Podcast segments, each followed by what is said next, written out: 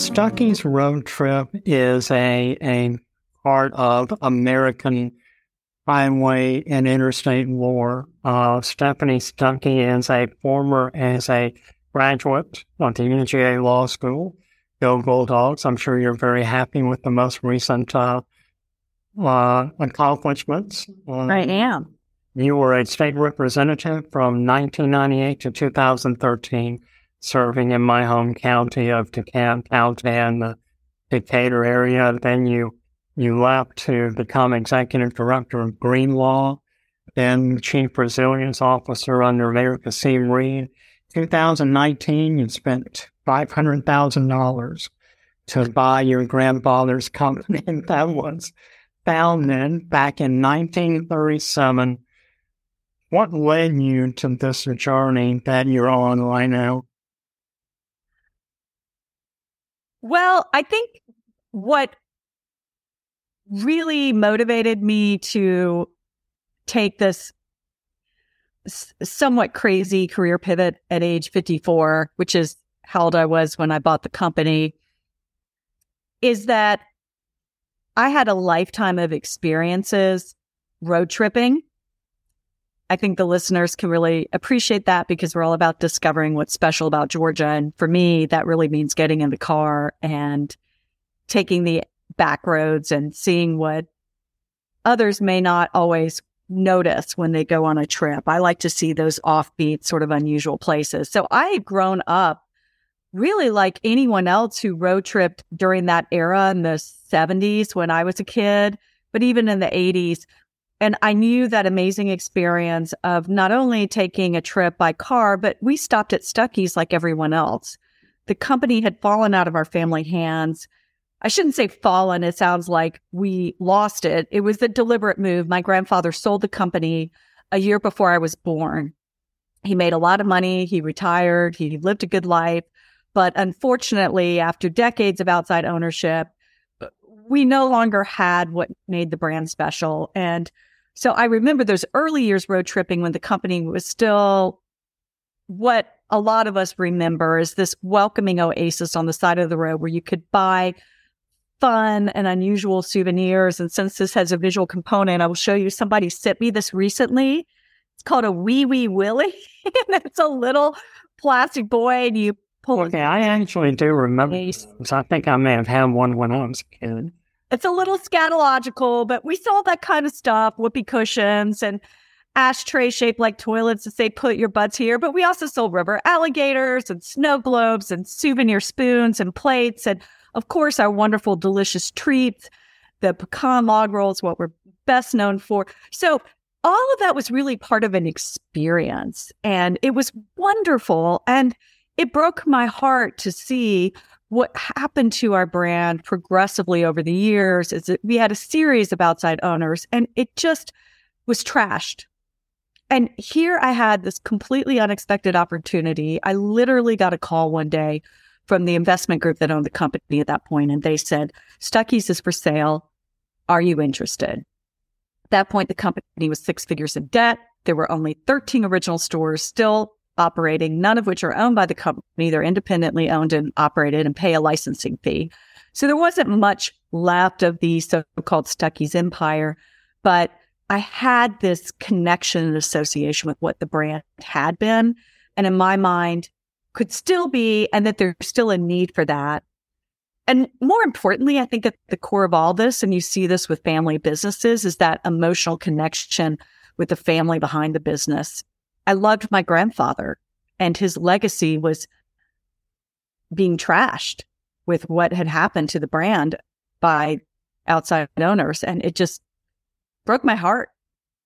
And then finally, you know, it was for sale, right? How did you get that chance to buy your family's business back? So and, you're a third generation CEO yeah. of the family business, and you you have I, I'm love your Twitter and Instagram posts. They are so cool and so very entertaining.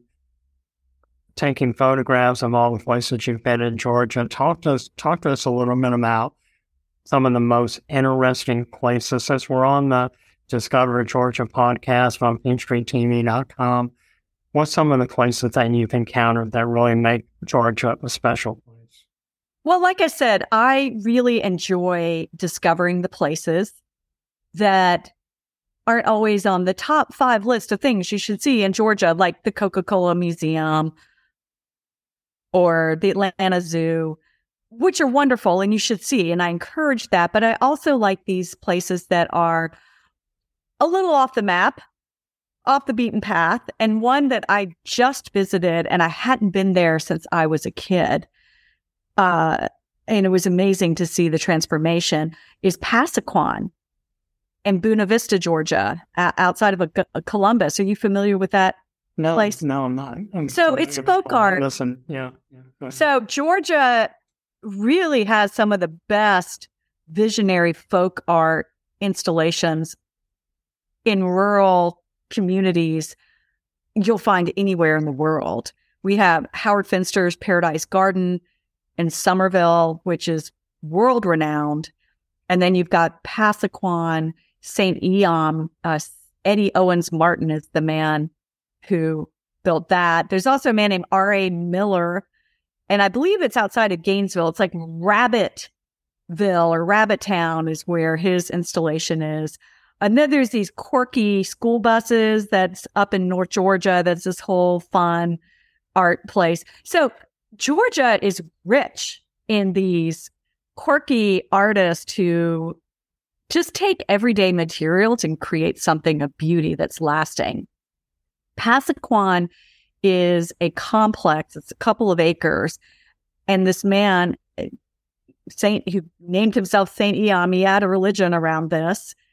And he built the this complex and the buildings are just beautiful. The architecture is amazing and brightly painted with decorative art and he he created jewelry and it's just a wonderful experience. And you're really out on this dirt road and it's now paved but you're out there and you come upon this vision on the side of the road and it's it's just beautiful just to walk around there and experience the peace and the solitude that you get. So i like some of those visionary art places as far as some of the other places that you've been i you're very well traveled do you hit the interstates or do you prefer some of the back road? Both. Um, both. Okay. I'll tell you a fun fact. So, a lot of exploring roadside America, especially in Georgia, is history. And I didn't realize this until I pulled over in Valdosta, Georgia. I was giving a talk down there and I decided I was going to take a couple of hours and just see what the community had to offer. And there was a statue there right off the interstate commemorating the completion of the first mile of the U.S. interstate highway system. It was completed in Georgia. It's I 85 south or north, depending on your direction. And they have a statue right out off the road of President Eisenhower, who is the creator of the interstate highway system. And there's a plaque about the highway. Also, right down the road from there, oh, correction, it's Tifton, Georgia. Getting my places wrong. It's Tifton because right down the street is the Peanut Museum, which is lovely. And there's a giant peanut out front. And I've seen them driven by that. Yes, I love giant fiberglass things. There's also the wonderful fiberglass peanut that's grinning in Plains, Georgia for President Carter. So those places are, are interesting to me. And there's also some history behind it. Is there any place in Georgia that you haven't been that you want to go to, that you want to visit? Not up Let's St. Simon's Island. That's hard to see. And it's also very expensive if you want to stay there. It's like $600 a night. So I think I have to sell a lot of pecan log rolls to get the financing together for that. That's, that's the one that's on my list. It's been cost prohibitive for me. Most of the places I visit are incredibly affordable, if not free.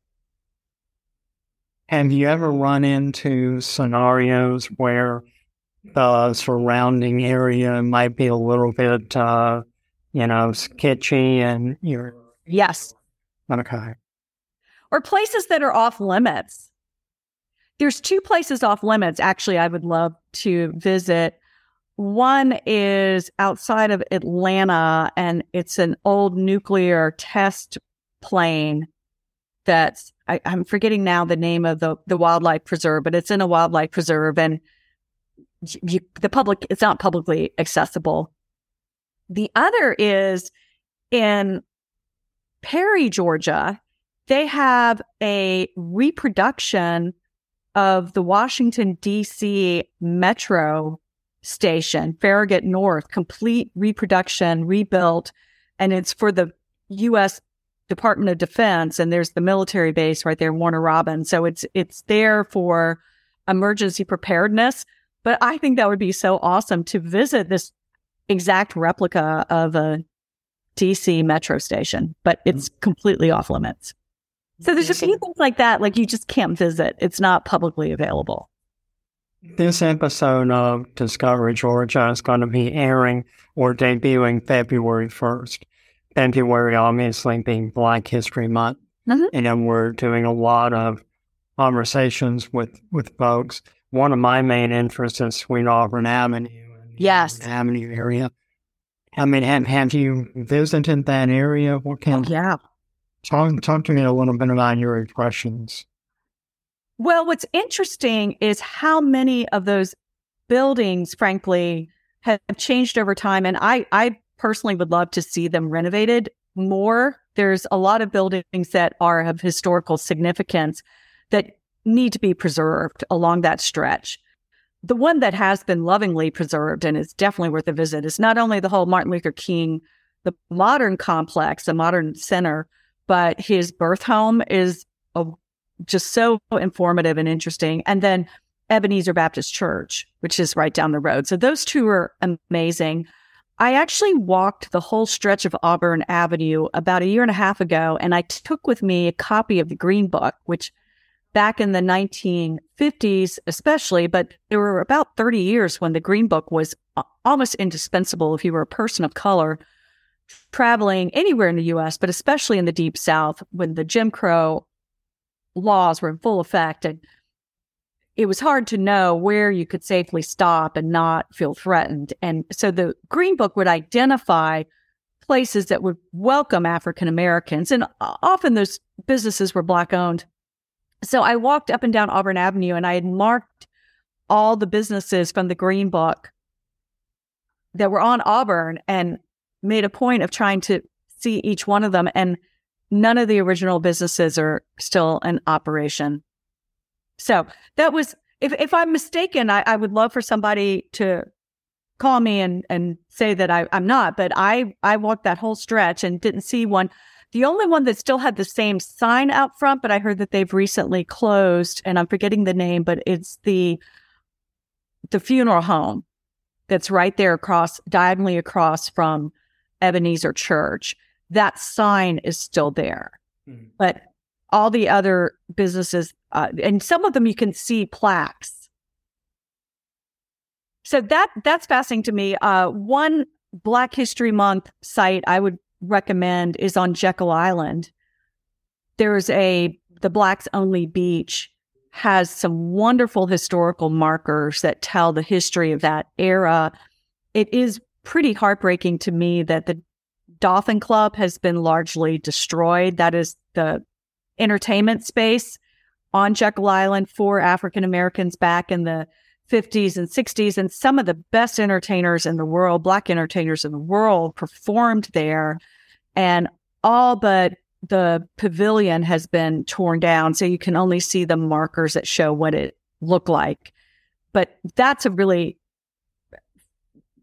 historical site that I think people don't visit enough. Like you go to Jekyll and you think of playing putt putt or renting bicycles, but there's this whole aspect of our nation's history that's just right off the bike path, and you can see these markers that tell the whole story. And that I'm I'm I'm happy that you mentioned that. I was going to ask you. We talked about Auburn Avenue. We talked about Jekyll Island. Are there any other places in Georgia that you've encountered where it's that really contain little known jewels or nuggets of information about African American history and the experience in Georgia that maybe people don't know about that really need a, a greater level of understanding and appreciation? Well, there's a few that you can visit right now, and I'm thinking of some that I think should be sites, but aren't just yet. There are quite a few around entertainers and sports figures. Certainly, Hank Aaron, the Hank Aaron statue is one that immediately comes to mind. Also, Otis Redding Institute in Macon, Georgia. It's right in the heart of downtown Macon. It's right next to a cute little coffee shop. And here's the Otis Redding Institute, and they have a room in front that's a history of his life with some memorabilia, some educational signage. So I, I love that. Uh, James Brown in Augusta. You can go visit his, uh, st- well, there's a statue for him right in the middle of downtown with him singing into a microphone. And th- this, I just did my own sort of de facto tour that I made up, and you can see some murals in his honor. Uh, there's a clothing store right in the middle of downtown Augusta, Rubens, which is where he bought a lot of his outfits. mm-hmm. Definitely not on a formal tour, but I just started researching where he went and what he did. And so you can find some of those jewels if you walk around downtown Augusta. Pretty much everything in downtown Augusta probably was touched by James Brown at one point or another. The site that I think should be memorialized, uh, but has not yet, is the Chattahoochee Brick Factory, mm. which is alongside the Chattahoochee River in Atlanta on the west end of town, which used to be a brick company largely operated by uh, essentially uh, slavery by another name labor. So this was in the post Reconstruction era when African Americans had been freed from slavery, but they were being re enslaved through this practice of arresting people of color for any minor infraction. And then their sentence would be forced labor, often in factories under hellacious working conditions. So this would be that's part of our history we don't 19th century, latter part yes. of the 19th century, early 20th century. Exactly. And so I know there are plans to restore that site. City of Atlanta is making progress on that. And there's a lot of people in the community, especially who live in that area, who are dedicated to seeing that preserved and memorialized respectfully. And then there's also a book called Slavery by Another Name by Doug Blackmon, who talks in depth about this whole era in our history. And that site is in the book. In the time that we have left on this edition of Discover Georgia podcast and, and video element on all of our social media feeds, when you bought the company from that was founded by your grandfather, you know, you, you really seem to have made the road trip and, and all of the, the elements of the road trip really part of your, your social media brand. Tell me a little bit about your strategy because your, your posts are so entertaining and they're, they're getting such a wide readership and audience. How did you come across, how did you develop that strategy? for being very aggressive on, on Twitter and Instagram with so many entertaining entertaining posts. Well, thank you for recognizing it's a strategy. It's not haphazard. It's very deliberate, the messaging and the branding that our team has put together. I give a lot of credit to one of my business partners, Ted Wright, who's written a book called Fizz Marketing. It's all about word of mouth marketing, which is the most powerful form of marketing is you want to create opportunities for conversation around your brand that are organic. And so in order to do that, it can't just be a marketing campaign around how delicious our pecan snacks are, our log rolls or candies. That's boring. People need a story. They need something engaging that they can relate to and something that's authentic. So when we were thinking about ways that we could tell the story of our brand beyond just the historical facts of how we were founded and the the the creation story, right? It was all around the road trip. Our brand grew as the road trip grew and for many in a certain era, we were synonymous with the road trip. So that connection is still there. And it's a way that we can spread the story of our brand to a new generation of people because I think the road trip is something that defies categorization of age or gender or class or ethnicity or any of that. It's it's a great unifier of people. Anyone can get in their car with very few exceptions and explore America. It's very affordable. It's very accessible. Uh, and the road trip to us represents freedom and control, which is an interesting dichotomy to me, but it's something that all of us to a certain level crave. You want the freedom of being able to get in your car and just go wherever you want to go. And this era when so much of what we do is scheduled and controlled by other people, especially with the pandemic, being able to just have that experience of, all right, I'm going to go wherever I want to go and I'm going to pick my tunes and I'm going to pick my snacks and I'm going to pick who gets to drive with me and I'm going to pick where I pull over. Like all of that. That is just total freedom. What but it's also control, right? You get to control what you're doing, where you're going, whether you pull over. And if you see a quirky art installation on the side of the road, you could pull over. If you see a historical marker and you want to read what that's about, you can pull over. So that is fun and interesting to me. And I want to tell that story. And while I'm telling it, it's helping people connect and reconnect with our brand.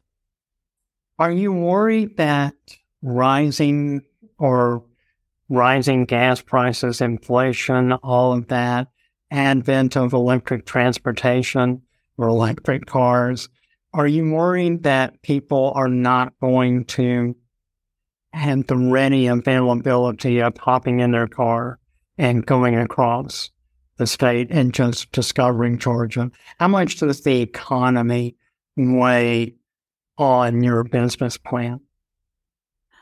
That's a good question. I think there's a couple ways to answer it. One is we are diversifying our business portfolio. Our product is being sold in grocery stores and community markets and convenience stores that aren't on the interstate highway system. So we're making our product accessible whether you get in a car or not. And even if you aren't able to experience a road trip because of rising gas prices, you can still associate our brand with that freedom and fun of taking a road trip. So you don't always necessarily have to get in a car to experience our brand.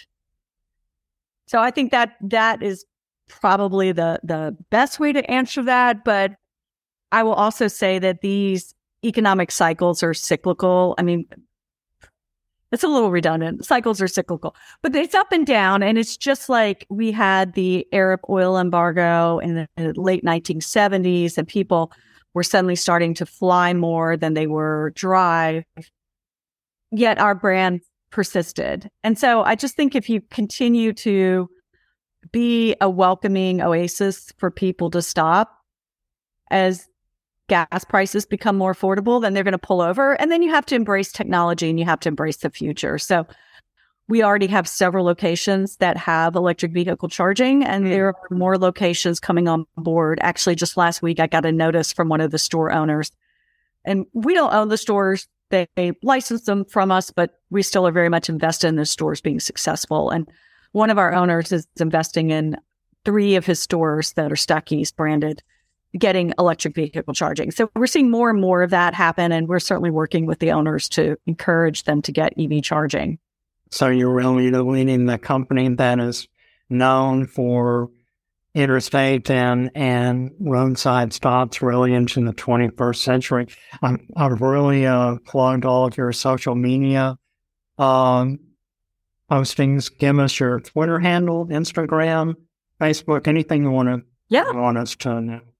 Actually, the social media platform where I have the most followers is LinkedIn. which I love because we are a business and I like connecting with other businesses, small businesses in particular. That's under my name, Stephanie Stuckey. And then Stuckey's Corporation also is on LinkedIn. And then Facebook is Stephanie Stuckey. The other sites, Instagram, Twitter, and TikTok are at Stuckey Stop. So And take a, take a Stuckey Stop. That's a actually a jingle that Stuckey's had in the 1970s. Take a Stuckey Stop. So that handle is derived from that song. So very appropriate. We want all of our viewers and listeners to discover Georgia and Peachtree TV to get out and discover this wonderful, amazing state that we live in. Thanks to Stephanie Stuckey, who has joined us. She's CEO of Stuckey's Corporation, just one of the most uh, American iconic road roadside stops in the nation. How many miles do you travel annually? Right Oh, on the Lord. track of your head. I should know that. I have put, gosh, I want to say it was about 40,000 miles last year. I honestly, I should check. I will tell you one thing I do. It's hard for me to keep up with it because I fly and then I'll rent a car. I did that recently over the Christmas holidays. I flew to Albuquerque, rented a car, and drove to Reno. And you also stopped in uh, Yeah. Winslow, Arizona. Did I did Route 66 through 66. Arizona and New Mexico. And it, that was just amazing. I did almost the entire stretch. And then I went north through Nevada, went through Area 51, went to the Clown Motel in Tonopah, Nevada, in the middle of nowhere. Really fun. And Reno is a great town, which I had never visited before. So I think we need to start a new podcast calling Discover America rather than just Discover Georgia. And we'll make Oh, yeah. Stephanie Stuckey the host. Thanks all Oh, I'd love that. Thanks to all of you for listening and watching and get out and discover Georgia. Thanks for Thank you. Tim.